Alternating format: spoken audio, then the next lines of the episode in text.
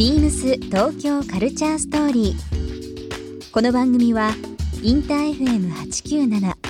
レディオネオ FM 心の三極ネットでお届けするトークプログラムです。案内役はビームスコミュニケーションディレクターの土井博志。今週のゲストは株式会社ライの代表斉藤修樹です雑誌編集者を経て制作クリエイター集団であるライノやウェブマガジンフイナムを立ち上げられた崔さん。ビームスとはこれまでに様々な取り組みがあり10月13日にはフイナムが開催する15周年イベント HNF においてライブイベントを共同開催します。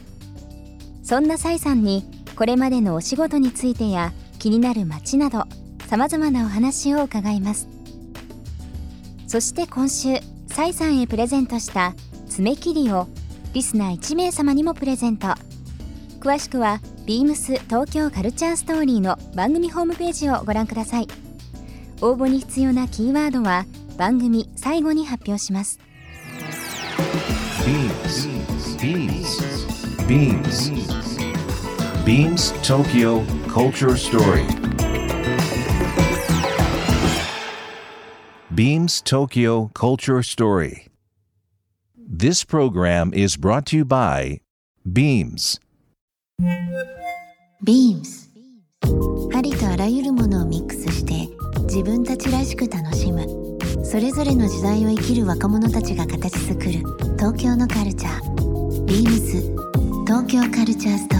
リー。まあ、ビームスと、えー、サイさんのお仕事という部分振り返ると、まあ、直近でもいろいろ本当させていただいてますがまあなんといっても、えー、ビームス40周年ちょうど3年前になりますけども40周年の記念プロジェクトで「What's Next? 東京カルチャーストーリー」このビームス東京カルチャーストーリーラジオ番組の、まあ、一つのそのスタートとなった部分このキャンペーンありましたけどそちらの方もですね、えー、冊子ブック制作をサイさんの方にお願いしたというのも。そうですね。なんかすごい懐かしいですね。いやもう3年前かって3いう年前で感じですすよ。ねもう懐かしいな。1976年から2016年の40年間の、まあ、東京日本のファッションの遍歴をそれぞれの洋服その時代の本物の洋服と、えー当時活躍されてた方々のお話も含めてまあ一冊になってる本ですけども。い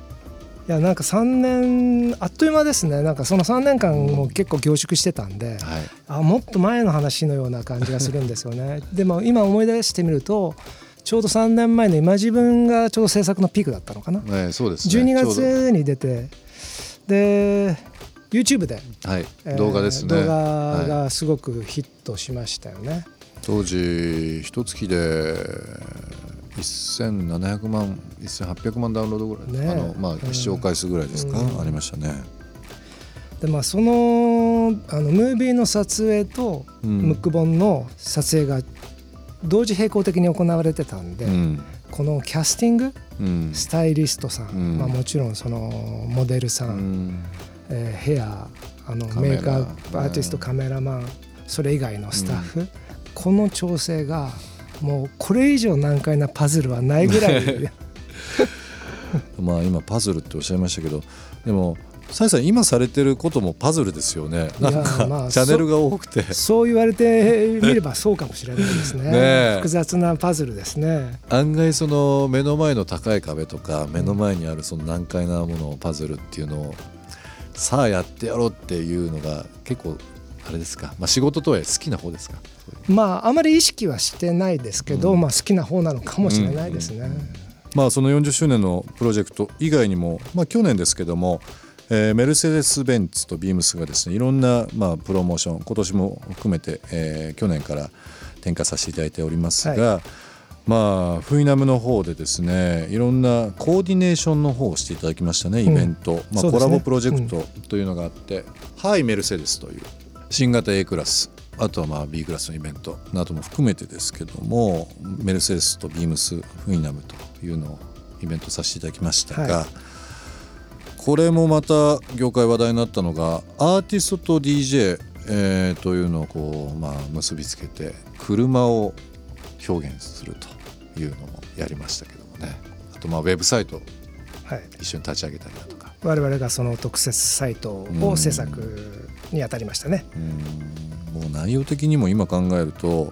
その特設サイト面白かったのがじゃあビームスといろいろ組む中でどういうふうに料理していただけますかっていう時に最初にお話しいただいたのがええ一切車出てなかったんですよ。そうですね。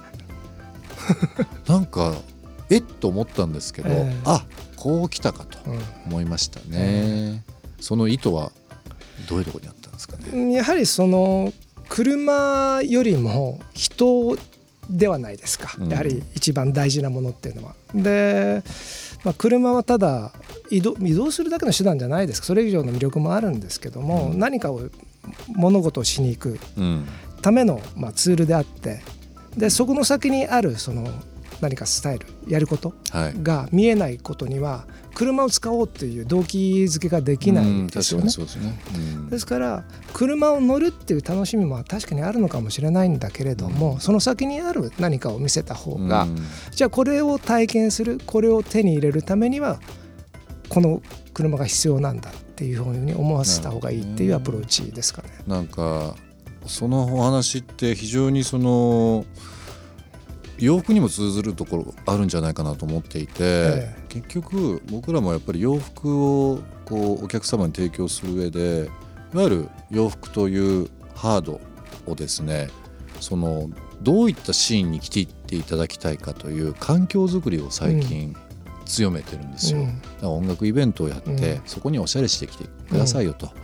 いうような提案も含めてですけど、まさにそのサイさんのお考えそのライノさんのクリエイター集団のチームの考えって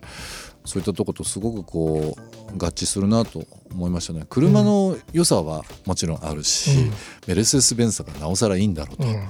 ただそれを乗ってどこに行くかとかどういう人とこういう会話をしたいかっていうなんかこうソフトの部分がすごくこうそうですね。出たウェブサイトだったなというふうには強く思いましたね。まあ本当にあのメディア一つの媒体、えーライノという会社が手掛ける、まあ、フイナムというオールジャンルのメディアですけども。ビームスとね。今週10月の13日の日曜日ですけどもそのフイナムさんビームスのライブ。フイナムとビームスのライブってこれまあタイトルですけども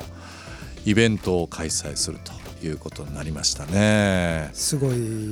メンバーが集まってくださいましたね。うんなんかあのアーティスト、まあ、今回15周年という部分で音楽イベント最初サイさんからやるんだちょっと聞いてよというふうな話を受けてから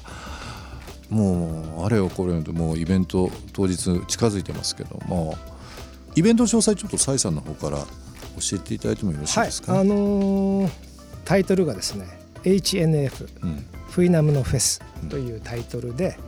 渋谷ストリームから、えーまあ、東横線の跡地ですかね,、うんえーと代官山に向けてあ線路を撤去した後にできている、あのー場所をですね、えーまあ、選挙って言ったらちょっと言い方が変ですけど、えー使った、えーフェスをやると。で音楽フェスがまあメインなんですけどもその遊歩道になってるはい。線路跡に、でいろんなイベントを行います。なんかこれまたアーティスト5組ですけど最初聞いた時すごい今を本当に表す、そうですか。いやあのアーティスト。ススタッフたちとあの話をしてうん。我々の媒体っぽいアーティストを選んだというか、うん。お願いしたというか。ということでこの5組のアーティストになったんですね。スチャダラパー。ペトロールズ、ペトロールズ WONK。あと CHAI。はい、あと屋久島トレジャーですね。屋久島トレジャー、はい。すもうカンパネラですね、えーカンパネラ。すごいですねこの5組、えーえーうん。まあライブ、えーアーティストライブとあとは催し物としてはどういったものを最終的に、えっとですねあのまあ物販うんと飲食、はい。えーがまあいろいろバリエーションに富んだ、えー物販と飲食が出るとうん。いうことですかね。代表的なところでは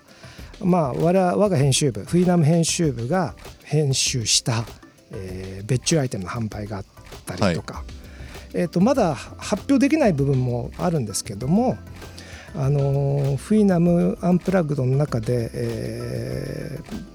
特集したスタイリストの長谷川明夫君君と、はい。あのー南孝之さん、はい。えまあ、LTK のーそうです、はい。えーがピックアップした古着を販売したりとか、あとはまあ人気のあるショップの、えー別注アイテムだったりとか、うん。ここでしか買えないものだとか。そういうものを、えー用意してます。あとはまた場所がなんかこう渋谷と代官山の間っていうのがまたいいですねそうなんです。あのーなんかこうイメージというか今今を映す場所としてはもう最高の場所のような気がしますすねね。しかもうちのオフィスからすごく近い。それそれで選んだとかじゃないですかそれで選んだ。いやそ一応それで選んだんですけどまさかねうんたまたまここでこういったイベントするのは、うんえー初めてらしいんですよね、うんうん。まだオープンしたばかりなんで。そうですでね。特にこの遊歩道の部分っていうのが初めてでどういうことになるのか、まあ、我々も予測つかないんですけれども、まあ、多くの方々に来ていただけるとすごくありがたいですね。そうですね。えまあ、10月13日の日曜日のイベントですけどもコンテンツ非常に多いので、まあえーフイナムのホームページ、えーまたはビームスのホームページの方で、えー詳細載せておりますのでぜひこちらの方ご覧になっていただければなとはい。思います、もう日曜日なんでもうすぐなんでさえさんも忙しいと思いますけどもはい。ちょっといろいろあの盛り上げていきたいですね。そうですね。せっかくだったらね、はい。ビームス東京カルチャーストーリー。ゲスト蔡俊之さんにプレゼントした爪切りをリスナー1名様にもプレゼント。応募に必要なキーワード「フイナム」を記載して番組メールアドレス beams897 アットマークインター FM.jp までご応募ください。詳しくは番組ホームページまで。beams 東京カルチャートバイビームスショップマネージャーの小川義之ですビームス原宿の3階にある東京カルチャートバイビームスはアート作品やデザインプロダクツコレクター心をくすぐるフィギュアなどさまざまなジャンルを網羅しています。10月4日から福岡のガラス作家高橋漠による個展ファミリーが開催中です。個性豊かなスタッフ一同ご来店お待ちしております。beams 東京カルチャーストーリー。Beams Tokyo Culture Story. This program was brought to you by Beams.